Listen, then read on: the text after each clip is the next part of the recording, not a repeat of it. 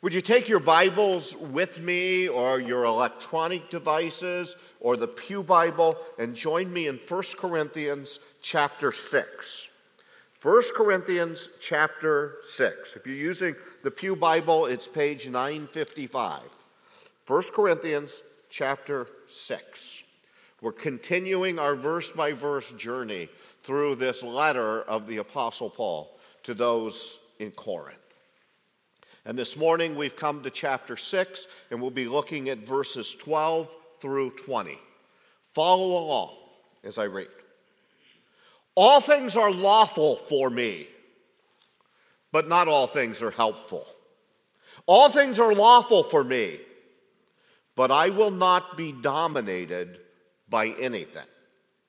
Food is meant for the stomach, and the stomach for food and God will destroy both one and the other. The body is not meant for sexual immorality, but for the Lord, and the Lord for the body. And God raised the Lord and will also raise us up by his power. Do you not know that your bodies are members of Christ? Shall I then take the members of Christ and make them members of a prostitute? Never. Or do you not know that he who is joined to a prostitute becomes one body with her? For as it is written, the two will become one flesh. But he who is joined to the Lord become one spirit with him. Flee from sexual immorality. Every other sin a person commits is outside the body but the sexual immoral person sins against his own body. Or do you not know that your body is the temple of the Holy Spirit within you, whom you have from God? You are not your own, for you were bought with a price. So glorify God in your body. I think at the very end of chapter 12, those words of Paul glorify God in your body is kind of summing up the whole sing that together. Glorify God. If you forget everything else I say this morning, just remember those two words glorify God. Well, I have a predicament this morning. Some predicaments of, are of our own making, probably most of them are of our own making, and sometimes predicaments are thrust upon us. I have a predicament this morning. On my way into church, I stopped at Dunkin' Donuts. And I bought a dozen donuts. They look very good. The clerk assured me she gave me one of each kind that is there. My predicament is this morning should I eat one of these donuts? Should I eat all of these donuts? Or should I eat some of these donuts? And I'm going to use this as an illustration as we talk this morning about this whole principle of glorifying God. If I don't get the box closed, I'm going to be tempted as we go through the sermon. So let me set them right here just for a while. We'll come back to the donuts later. But the question is can I eat these donuts this morning and glorify God? Now, that's a question I don't like to ask all the time. Since I was studying for this passage, it was very convicting all throughout the week, dealing with this question that we should ask Does it glorify God? Well, Paul deals with this. So, the first question that we need to ask that Paul is pointing out to us in this passage is Is it beneficial? Look at verse 12. All things are lawful for me, but not all things are helpful. Not all things are beneficial. Now, I, I, struggled in preparing for the message. What exactly is being said here in verse 12, where it says, All things are lawful for me, but not all things are helpful. All things are lawful for me, but I will not be dominated by anything. So I looked at some other translations of this passage and some paraphrases of verse 12, and I want you to consider this help you in our understanding of it. I have the right to do anything, you say, but not everything is beneficial. I have the right to do anything, but I will not be mastered by anything. The CEV puts it this way Some of you say, we can do anything we want to, but I tell you, not everything is good for us. So I refuse to let anything have power over me. The Living Bible puts it this way I can do anything I want to if Christ has not said no. But some of these things aren't good for me. Even if I am allowed to do them, I'll refuse to if I think they might get such a grip on me that I can't easily stop when I want to. The message puts it this way just because something is technically legal doesn't mean that it is spiritually appropriate. If I went around doing whatever I thought I could get by with, I would be a slave to my whims. So we're asking the question is it beneficial? And when we think about things, we're going to bring glory to God, we have to ask that question is it beneficial? Now you'll note that within the verse, in the ESV translation and in several of the other versions of the Bible, that put, it, they put that statement in quotation marks that says, All things are lawful for me. And then, not in quotation marks, is the statement, But not all things are helpful. Once again, in quotation marks, All things are lawful for me. And then, not in quotation marks, but I will not be dominated by anything. That's indicating to us, and I think correctly so, this is a statement that was being made by the, those in Corinth. Everything is lawful for me. I have freedom to do everything. And some even think that that's a quote from the Apostle Paul, that the Apostle Paul had taught them when he was there that you are free in Christ and you are free to do all things. Well, that would be consistent with Paul's teaching elsewhere. Over in Galatians chapter 5, Paul, in writing to the Galatians, would say in verse 1 For freedom Christ has set us free.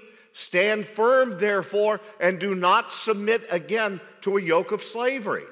And then in verse 13, he says, For you were called to freedom, brothers.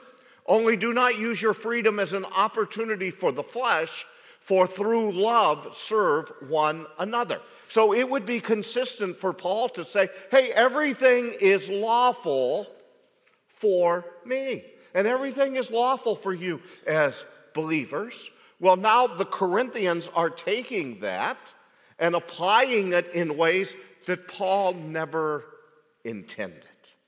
So Paul says, All things are lawful for me, but not all things are helpful not all things are beneficial. So I have to ask myself a question Would it be beneficial for me today to eat these donuts? To eat one, eat the whole box? Would it be? It's lawful for me to do so. There is no verse in the Bible that says, Thou shalt not eat a donut. That's why we have Donut Sunday at the church, which is not this morning, so don't rush up for the box. Uh, Next Sunday is Donut Sunday, the last Sunday of each month. So, if it were against, if it was unlawful for us to do it, we would not have donuts out there for people once a month. But I have to ask the question is it beneficial for me to eat one of those donuts or eat several of them or eat the whole box? What if I let you in on a little secret?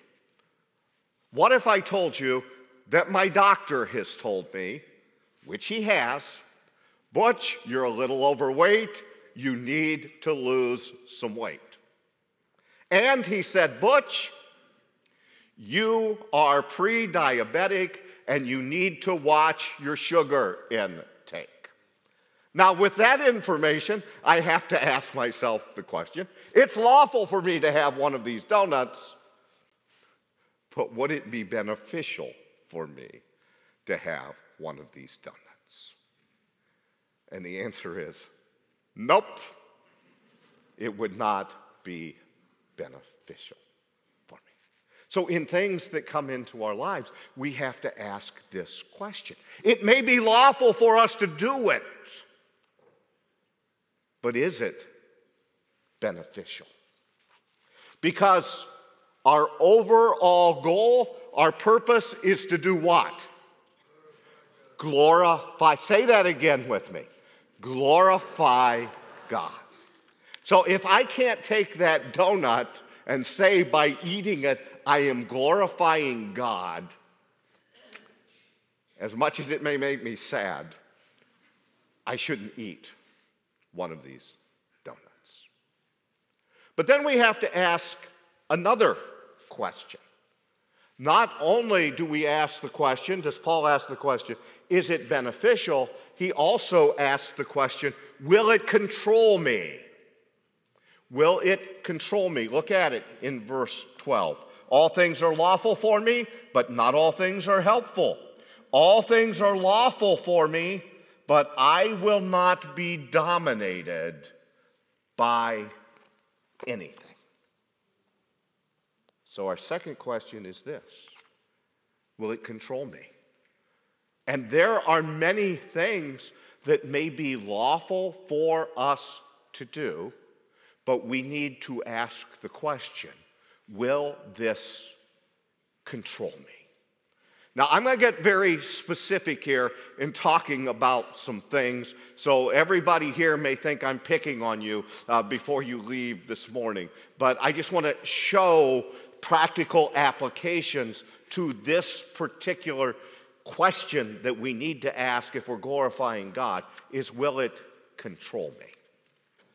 So, for instance, it is lawful for me to drink wine, to have alcohol.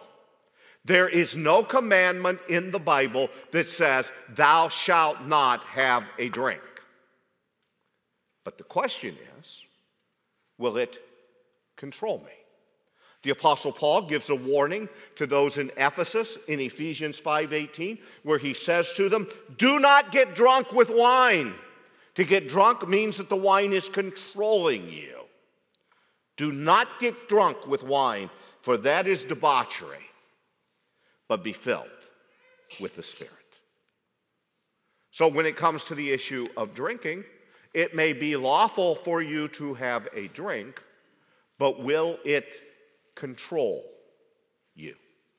And is it something that you can just have a drink and then walk away from it because some who are alcoholics can't just have a drink without it leading to another drink and another drink and another drink.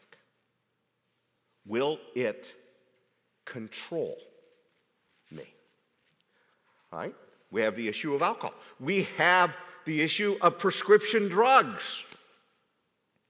Now, prescription drugs. You know, I'm thankful for them. If any of you have, have had pains where doctors have prescribed prescription drugs for you, you've probably given thanks to God for the advancements that medicine has made through the year. But how many people end up abusing prescription drugs? Because they kind of like the way some of those drugs make them feel. And so they become addicted. So, will this control me? Uh, men, it's not against the law for your wife to go shopping. There's no command that says, Thou shalt not shop. It's not there. But, ladies, we have to ask the question, you have to ask the question, will it control me? Can I only be happy when I'm spending money? Because you're addicted to spending the money. So you have to ask the question can we afford it? And is that a source of happiness? That that's the only way I can be happy is because it's controlled. I know years ago we dealt with a, a lady uh, who was in our church that was addicted to alcohol. She, she had a drinking problem. And the Lord thankfully delivered her from that drinking problem. But I want to warn those of you who've dealt with addictions in the past, because if you have an addictive type personality, you tend to go from one addiction to another addiction. She defeated alcohol, but then we found out, and she came and talked to us, she needed help because she was addicted to spending. And she had run all of her credit cards up to the max. And when they were all at the max, she'd go get other credit cards so she could spend because she was only happy when she was spending. It was controlling her. So we she met with one of the financial counselors here at the church. We helped her get her finances in order. And one of the things to help her is we had her cut up every one of her credit cards so that she couldn't what? She couldn't use them. Except there's this little thing called the internet. And when your bill comes, your account number is there on the bill. So, what did she do? She called the credit card companies and found out that little code that she needed from the back of her credit card because she had lost her credit cards. And now she was charging over the phone, or she was charging over the internet.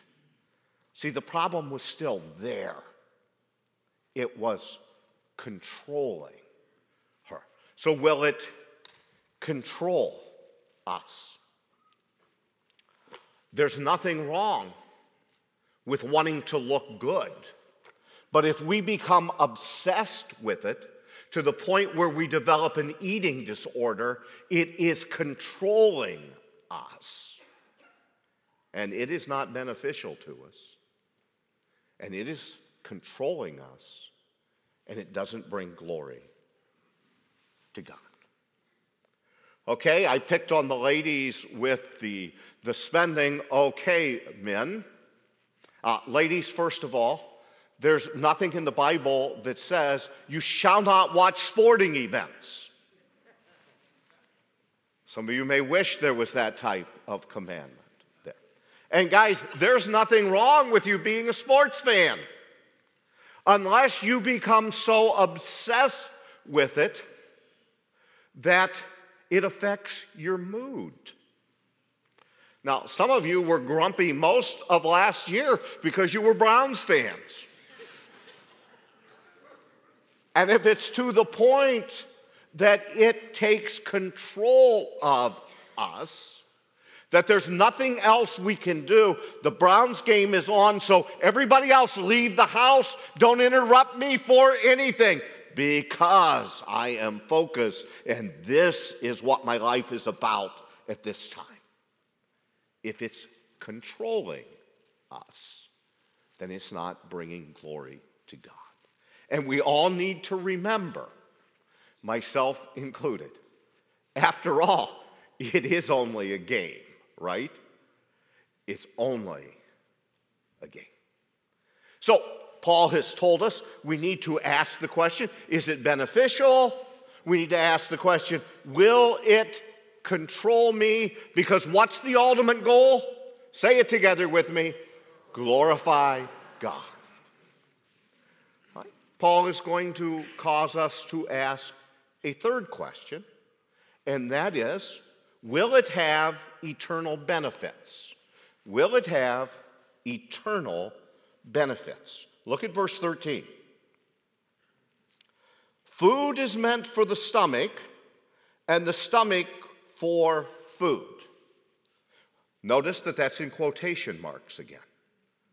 Food is meant for the stomach, and the stomach for food, and God will destroy both one and the other. So, is what we're doing, will it have of eternal value? Is there going to be benefits to what we're doing? See, the Corinthians setting the stage for the next verses that we're going to be dealing with are once again quoting Paul, and they are saying to Paul, Hey, food is just made for the stomach, and st- stomach is made for food. That's how God has designed us so we can eat as much as we want, wherever we want, uh, as long as we want, because after all, we are only carrying out the normal functions of the body. And the Apostle Paul is asked the question, he's, saying, he's, he's pointing out that eventually what happens to this body? From dust we came, to dust we will return. What's going to happen to the food? It's temporary too. So, is what we're doing, are we considering it from the level of, is there any eternal value to what we're doing? Uh, Vernon Brewer, the head of World Help, states over and over again that every day he wants to do at least one thing that will outlive him and last for eternity. That's a good goal for us to have in our lives. To do at least one thing every day that will have eternal benefits. So, can we do something or not to do it? We need to ask the question are there any eternal benefits to it? Or are there any eternal consequences to it? Let me speak to those of you who are here who've never accepted Jesus as your Lord and Savior. As you consider your life, there are eternal consequences to the decisions that you make. There is eternal consequence as to whether you accept Jesus Christ as your Lord or Savior or whether you reject Him. We are all going to spend eternity somewhere. Where are you going to spend eternity? And as someone that doesn't know Christ, Christ invites you to put your faith and trust in Him. Because through His sacrifice on the cross, He made a way for us to have eternal life in a place called heaven. He died so that you might be able to have your sins forgiven and have an intimate relationship with. There are eternal consequences to the decision you're making if you choose to reject Christ. Because remember, ultimately, what's most important? That we do what? Glorify God. Now, Paul is going to jump into a whole section here that deals with sin that was going on in Corinth. And he is forcing them and forcing us to ask the question is it immoral? Is it immoral? Look at the last part of verse 13. Now, remember, setting the stage for what Paul's going to say. The Corinthians have said to him, food for the body and the body for food. We should just eat because that's a normal bodily function. Paul is setting them up because now they are also going to apply that to the sexual lifestyles that they're living, saying God created us as sexual beings. And because God has created us as sexual beings, we are free to express that however we want to. And remember, in leading up to this message and the previous messages, we have seen that Corinth was a sex charged city with all kinds of immorality available to those who lived in Corinth and was even a part of their pagan religion. Now, notice what Paul says, beginning in the last part of verse 13. The body is not meant for sexual immorality. Paul is saying, You've got that all wrong. God didn't create you to have sexual immorality going on in your life, but for the Lord. The body is made for the Lord, and the Lord for the body. And God raised the Lord and will also raise us up by his power. Remember this body? This body one day is going to be raised back up. So you need to use your bodies in a way that will glorify God. Do you not know that your bodies are members of Christ? Shall I then take the members of Christ and make them members of a prostitute? Now, this is what they were arguing in Corinth. The people in Corinth were arguing since God made the body to and made us as sexual beings, it's free for us to have as much sex as we want, wherever we want, with whoever we want, because that's how God has designed us. And the Apostle Paul is making it clear to them. He's saying and asking the question should we make the members of Christ members of a prostitute? And what's his answer there? Never, with an exclamation. I feel like it's the Apostle Paul as he's writing this, he's almost yelling, Never! How can you even think that? Paul, in correcting them on this, he's just amazed that this is the, the argument they are making to him. And he's saying, You can never do that. You know, I, I can remember when my kids were growing up, and most of you, as, as parents, can relate to this. When they did something wrong and I was talking to them, they would say to me, Why are you yelling at me? Have you ever heard that? Why are you yelling at me? And, you know, I tend to be pretty loud to start with, but I always took offense to being, it being said I was yelling at them.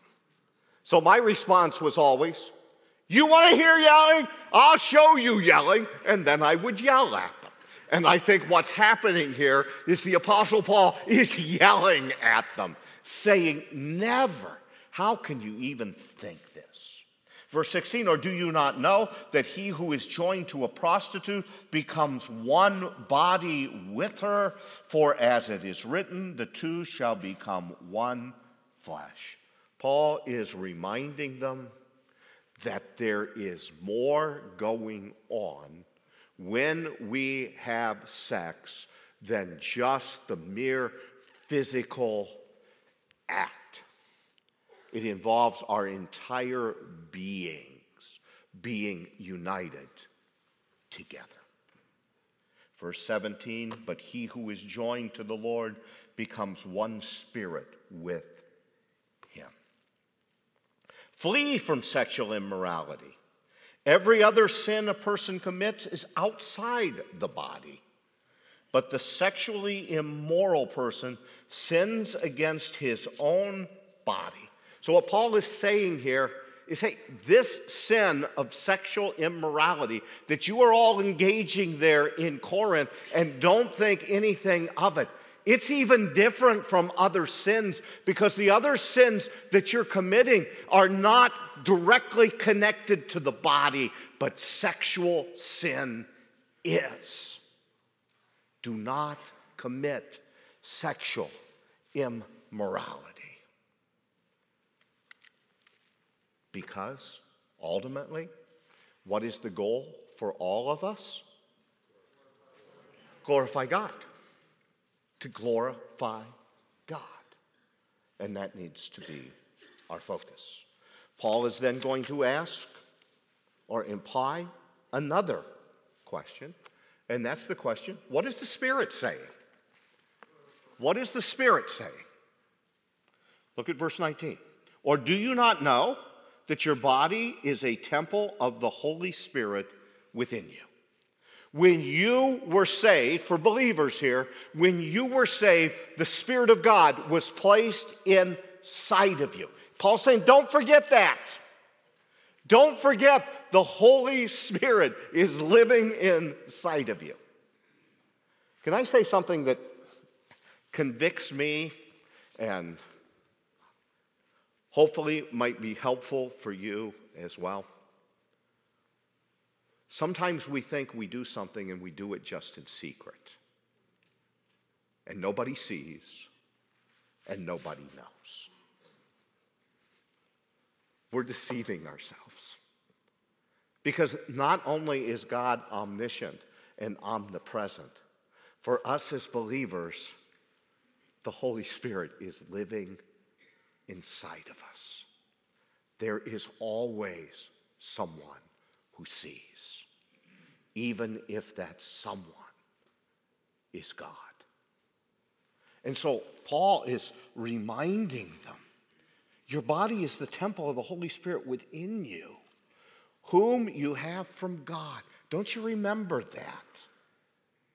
And we need to remember that. And we need to listen to what the Spirit is saying to us. As believers, the Spirit of God speaks to our spirit. He confirms that we are the children of God, but He also guides and directs us into all truth. And He will convict us if what we're doing is not honoring and glorifying God. So, what's the Spirit saying? And are we listening to what the Spirit has to say to us? He says the end of verse 19, You are not your own, and into verse 20, for you were bought with a price. Isn't that sobering for us to remember? We belong to God as Christians. We're not our own. You see, all of us were made in the image of God. God created us. So, on the first level, every human being is responsible to God because He is our creator and He has put His image upon us. That is why the world and the system of the world is so intent on teaching a theory like evolution because if man was not directly created by God, then man is not responsible to God. But if we all bear the image of God and were created by God, then we're responsible to it. Remember when they asked Jesus, Should I pay taxes or not? Remember what Jesus said? Hey, show me a coin. Whose image is on it? They said, Caesar's. He says, Okay, then give to Caesar what belongs to Caesar. But he didn't stop there, did he? He went on and said, What? And give to God what belongs to God. See, whose image is on us? God's. But as Christians, we belong to Him twice over. Not only did He create us, but He bought us with his blood being shared upon, uh, shed upon the cross so that we could be saved. He paid for us. We were bought with a price. And when we remember that, it should help us to determine the way we're going to act.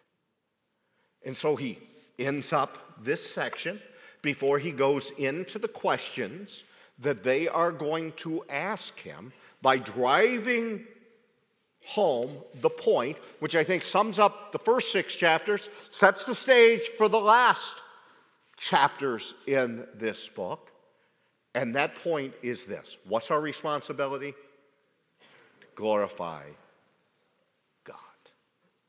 Friend, if you're here and you don't know Jesus Christ as Lord and Savior, Jesus went to the cross and died so that you could be saved. But you must receive that sacrifice. And I urge you, put your faith and trust in Him. Believers, we need to examine what we're doing and ask the question Will this glorify God? Well, let me come back to the donuts for a moment and my predicament here, okay? They look good, they smell good as well. So I've established I can't eat these donuts. Because for me, and this isn't true for everyone here, but for me, I would not this morning be glorifying God if I ate these donuts. But remember what I said when I began the message? Some predicaments of our own making. I made this predicament for myself, right? I went to the donut shop, I bought the donuts, I created the issue I have to deal with. Sometimes predicaments in our life are thrust upon us by someone else. And so this morning, Jim, I have, that's your predicament as to what you are going to do with the donuts. Because, and if you and if your family can eat them to the glory of God, enjoy them to their very end. Sadly, I just cannot. Let's pray. Father, we thank you for how practical your word is. And Father, it is our goal to glorify you in all that we do and all that we say. And Father, I just pray, first of all, for any who do not know you as Savior, that they might come to know you as Lord and Savior. And Father, for each of us that do know you, as Lord and Savior. May we glorify you in all we say and in all we do. In Jesus' name, amen.